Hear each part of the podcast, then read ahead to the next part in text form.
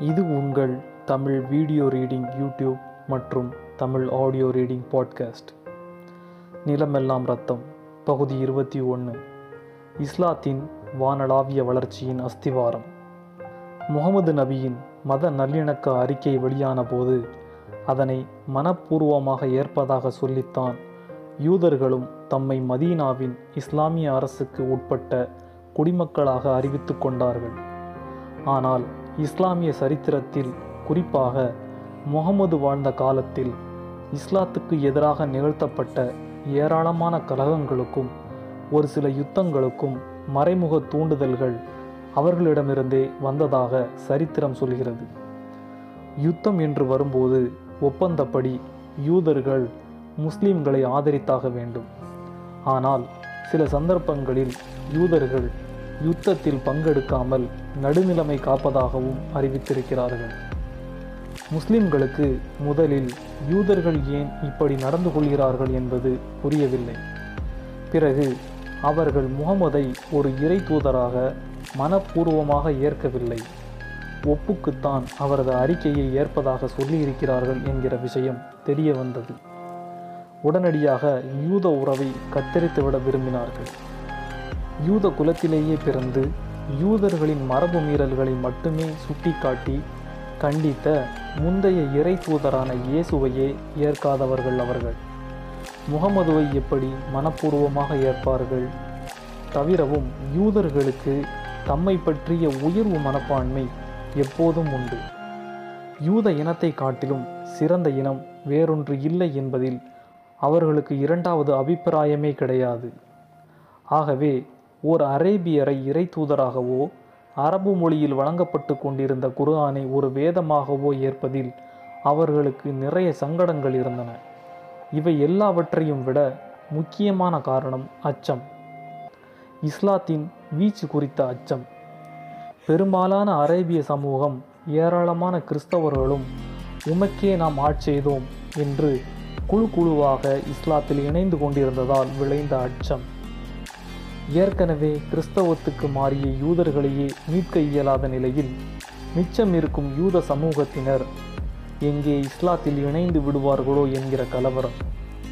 அப்போது பெரும்பாலும் பிரச்சாரம் மூலம்தான் இஸ்லாம் பரவிக்கொண்டிருந்தது. புனித பயணமாக உலகெங்கிலும் இருந்து சவுதி அரேபியாவுக்கு வரும் மக்களிடையே முஸ்லிம்கள் பிரசங்கம் நிகழ்த்துவார்கள். குரேஷியரின் வன்முறைகளுக்கு இடையிலும் பிரச்சார பேச்சுக்கள் நிற்காது. பேச்சு என்பது பெரும்பாலும் பேச்சாக இருக்காது. மாறாக குரானிலிருந்து சில சூறாக்களை ஓதி காட்டுவார்கள். மனிதர்கள் ஆயிரம் எடுத்துச் சொன்னாலும் இறைவனின் நேரடி சொற்களின் வலிமைக்கு நிகராகாது என்பதை முகமதுவின் தோழர்கள் உணர்ந்திருந்தார்கள். ஆகவே தமது கருத்துக்களை முன்வைக்காமல் குர்ஆனிலிருந்து முக்கியமான பகுதிகளை ஓதி காட்டுவார்கள். அதனால் கவரப்பட்டு விவரம் கேட்பவர்களிடம் மட்டுமே இஸ்லாம் குறித்து விளக்கம் அளிப்பார்கள் இந்த இரு கட்டங்களை தாண்டுபவர்கள் அவசியம் முகமது நபியை சந்திக்க விருப்பம் தெரிவிப்பார்கள். அவரை ஒருமுறை சந்தித்துவிட்ட யாரும் இஸ்லாத்தில் இணையாதோராக இருந்ததாக சரித்திரமில்லை. படித்தவர்கள் அதிகமில்லாத அந்த காலத்தில் ஓர் இனக்குழு தலைவர் இஸ்லாத்தை புரிந்து கொண்டு ஏற்றுக்கொள்கிறார் என்றால் அந்த இனக்குழுவை ஏற்றுக்கொண்டு விடுவதில் பிரச்சனை ஏதும் இராது அதாவது தலைவர் ஒப்புக்கொண்ட ஒரு விஷயத்தை தம் சமூகத்தின் மக்களுக்கு தெரிவித்து விட்டால் போதும். கேள்விகளற்று ஒட்டுமொத்த சமுதாயமும் அதனை அப்படியே ஏற்றுக்கொண்டு விடும் வழக்கம் இருந்திருக்கிறது. மிக குறுகிய காலத்தில் பல்லாயிரக்கணக்கான அரேபியர்கள் இஸ்லாத்தில் இணைந்ததற்கு இந்த வழக்கம் மிக முக்கியமானதொரு காரணமாக இருந்திருக்கிறது.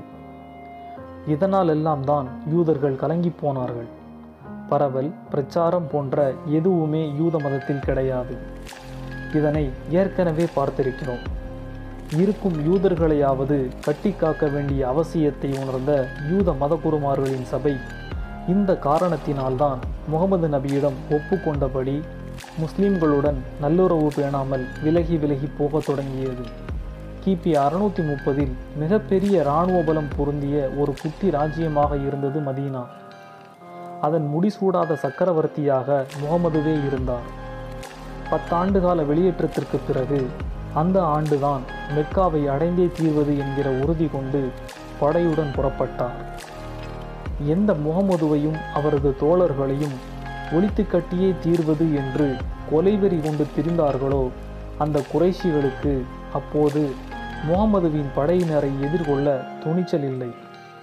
காரணம் முகமதுவின் பின்னால் அணிவகுத்து வந்திருந்த அந்த படை. பத்ரு போரில் பங்கு பெற்றதைப் போல முன்னூற்று பதிமூன்று பேர் கொண்ட படை அல்ல. மாறாக கண்ணு கெட்டும் தொலைவு வரை அணிவகுத்திருந்தனர் முஸ்லிம் இராணுவ வீரர்கள். அவர்களது ஒட்டகப் பிரிவு ஒரு சாலையை அடைத்து நிறைந்திருந்தது. யானைகள் மறுபுறம் அணிவகுத்திருந்தன. வீரர்களின் வாள்களில் நட்சத்திரங்கள் மின்னின. வெற்றியை முன்கூட்டியே தீர்மானித்தவர்களைப் போல் அவர்களின் முகங்களில் அமைதியும் உறுதியும் ததும்பின. முன்னதாக முகமது தன் வீரர்களிடம் சொல்லியிருந்தார் இந்த யுத்தம் மனிதர்கள் தம் பகைவர்களுடன் நிகழ்த்தும் சராசரி யுத்தம் அல்ல. இறைவனுக்காக நிகழ்த்தப்படும் யுத்தம். நமது தனிப்பட்ட உணர்ச்சிகளுக்கு இதில் இடமில்லை. மெக்காவில் உள்ள காபா இறைவனின் வீடு. அதன் உள்ளே செல்லவும் தொழுகை செய்யவும் எல்லோரைப் போலவும் முஸ்லிம்களுக்கும் உரிமை உண்டு.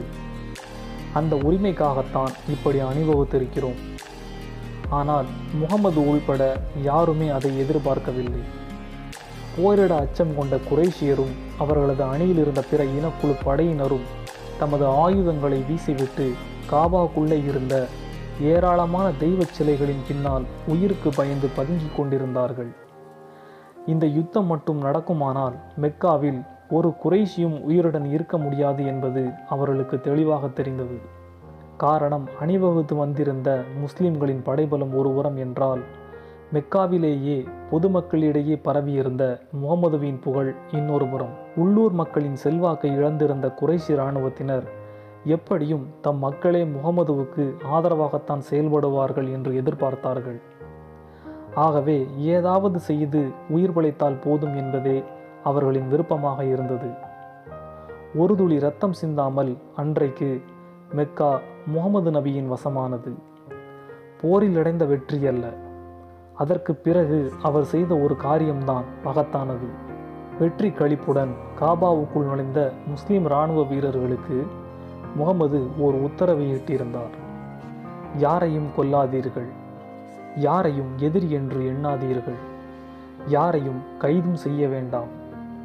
உலக சரித்திரத்தில் இன்று வரை இதற்கு நிகரானதொரு சம்பவம் எந்த தேசத்திலும் எந்த போர்க்களத்திலும் நடந்ததில்லை. தோல்வியுற்ற மெக்கா இராணுவத்தினர் ஒருவர் கூட கைது செய்யப்படவில்லை கொல்லப்படவில்லை.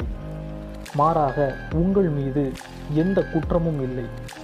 எல்லாவற்றிலிருந்தும் நீங்கள் விடுதலை பெற்றீர்கள். மனிதர்களுக்கு இடையில் இதுகாரும் இருந்து வந்த அனைத்து ஏற்றத்தாழ்வுகளையும் வெறுப்பையும் காலடியில் இட்டு நசுக்கி விடுவோம் என்று சொன்னார் முகமது நபி. இதனை அவர் ஒரு மன்னராக சொல்லவில்லை ஓர் இறை தூதராக சொன்னார். அந்த கருணை பீரிட்ட உள்ளம்தான் இஸ்லாத்தின் வானளாவிய வளர்ச்சியின் அஸ்திவாரம். அன்றைய தினம் தொடங்கி இஸ்லாம் பரப்பப்பட வேண்டிய அவசியமே இன்றி தானாக பரவத் தொடங்கியது. மனிதர்களுக்குள் ஜாதி மத இன வித்தியாசம் கூடாது. என்பதை அடிப்படையாக வைத்து இறைவனை மட்டுமே தோழத்தக்கவனாக சுட்டிக்காட்டிய இஸ்லாத்தின் எளிமை அரேபியர்களை கவர்ந்தது. அலை அலையாக வந்து அவர்கள் இஸ்லாத்தில் இணைந்தார்கள். Saudi Arabia Iraq Iran Libya Syria Palestine என்று ஒவ்வொரு தேசமாக இஸ்லாத்தை தழுவிக்கொண்டது. அதனால் வரை நீங்கள் யார் என்று கேட்டால் எந்த இனக்குழுவைச் சேர்ந்தவர்கள் எந்த கோத்திரத்தினர்கள் என்றெல்லாம் பட்டியலிட்டு கொண்டிருந்தவர்கள். அதன்பின் நாங்கள் முஸ்லிம்கள் என்கிற ஒரு சொல்லில் தம்மை அடையாளப்படுத்தி கொள்ளத் தொடங்கினார்கள். குர்ஆனை ஓத வேண்டும் என்கிற விருப்பம் காரணமாகவே அரபியில் எழுத படிக்க கற்கத் தொடங்கினார்கள். கல்வி பயில தொடங்கியதனாலேயே தமது கலாச்சார செழுமை புரிந்தவர்களானார்கள். கலாச்சார பலம் உணர்ந்ததாலேயே அதனை கட்டி காக்க வேண்டிய அவசியத்தை புரிந்து கொண்டார்கள். காட்டரபிகள். இனி யார் அப்படி சொல்ல முடியும்? இந்த சந்தர்ப்பத்தில்தான் அரேபியர்கள் தமது நிலப்பரப்பின் புவியியல் அரசியல் சார்ந்த உண்மைகளையும் உணரத் தொடங்கினார்கள். எல்லைகளால் பிரிந்திருந்தாலும் முஸ்லிம்கள் என்கிற அடையாளத்தால் தாங்கள் ஒரே மக்கள்தான் என்பதையும் உணரத் தொடங்கினார்கள். தங்களுடன் இணைந்து வசிக்கும் யூதர்களும் கிறிஸ்தவர்களும் எந்தெந்த வகையில் தம்மிடமிருந்து மாறுபட்டு இருக்கிறார்கள் என்பதையும் விழிப்புணர்வுடன் கவனிக்க ஆரம்பித்தார்கள். மெக்கா வெற்றிக்கு இரண்டு ஆண்டுகள் கழித்து முகமது நபி கிபி அறுநூற்றி முப்பத்தி ரெண்டில் காலமானார். அவரது இறப்புக்கு பிறகு இஸ்லாமிய சாம்ராஜ்யத்தின் முதல் கலீஃபாவாக அதிகாரப்பூர்வமாக பதவியேற்றவர் அபூபக்கர். நபிகளாரின் முக்கிய தோழர்களுள் ஒருவர் அவர். இரண்டு ஆண்டு காலம் ஆட்சியில் இருந்தார். உண்மையில் ஒரு சக்கரவர்த்திக்கு நேர் எதிரான துறவு மனப்பான்மை கொண்டவர் அவர். பரமசாது. அதைவிட பரம எளிமைவாதி. தான் என்ற அகங்காரம் ஒருபோதும் தனக்கு வந்துவிடக்கூடாது என்பதால் கலீஃபாவான பிறகும் ஒரு வயதான மூதாட்டியின் வீட்டுக்கு தினசரி சென்று வீட்டு வேலைகளை செய்து வைத்துவிட்டு ஊரில் உள்ள அத்தனை பேரின் ஆடுகளிலும் பால் கறந்து கொடுத்துவிட்டு வந்தவர். ஒரு சமயம் முகமது நபியிடம் நீங்கள் இல்லாவிட்டால் நாங்கள் யாரிடம் செல்வது? என்று சில எளிய மக்கள் கேட்டார்கள். அபூபக்கரிடம் செல்லுங்கள் என்பதுதான் அவரது உடனடி பதிலாக இருந்தது. அந்த அளவுக்கு இஸ்லாத்தில் தோய்ந்தவர் அவர். அவரது காலத்தில்தான் முதல் முதலாக குர்ஆன் ஒரு நூலாக தொகுக்கப்பட்டது. அபூபக்கரின் காலத்துக்கு பிறகு கலீஃபாவானவர் உமர். இவரை நாம் ஏற்கனவே சந்தித்திருக்கிறோம். முஸ்லீமாகி இருக்கிறார்கள் என்கிற காரணத்துக்காக தன் தங்கையையும் மாப்பிள்ளையையும் கொலை செய்யும் வெறியுடன் சென்று இறுதியில் குரானின் வரிகளில் தன் வசம் இழந்து இஸ்லாத்தை தழுவியவர். இறுதி காலம் வரை முகமது நபியின் வலக்கரமாக விளங்கியவர். இறக்கும் தருவாயில் அபூபக்கரே தமக்கு பின் உமர்தான் கலீஃபாவாக வேண்டும் என்று சொல்லிவிட்டு சென்றதனால் கிபி அறுநூற்றி முப்பத்தி நாலில் உமர் இஸ்லாமிய சாம்ராஜ்யத்தின் பெருந்தலைவராக பொறுப்பேற்றுக் கொண்டார். இராஜாங்க ரீதியில் படையெடுப்புகள் மூலம் சாம்ராஜ்ய விஸ்தரிப்பு. ஒழுங்கமைக்கப்பட்ட விரிவான மத பிரச்சாரங்கள். குர்ஆனை உலகறிய செய்ய மேற்கொள்ளப்பட்ட நடவடிக்கைகள். முகமது நபியின் வாழ்வில் நடந்த சம்பவங்கள். அவரது பொன்மொழிகளை திரட்டும் பணியை மேற்கொள்ளுதல் போன்ற பல காரியங்கள் உமரின் காலத்தில்தான் ஆரம்பமாயின. ஜெருசலேத்தில் கால் வைத்த முதல் இஸ்லாமிய சக்கரவர்த்தி உமர்தான் அது கிபி அறுநூற்றி முப்பத்தி எட்டாம் ஆண்டு நடந்தது. அடுத்த பகுதியில் சந்திப்போம்.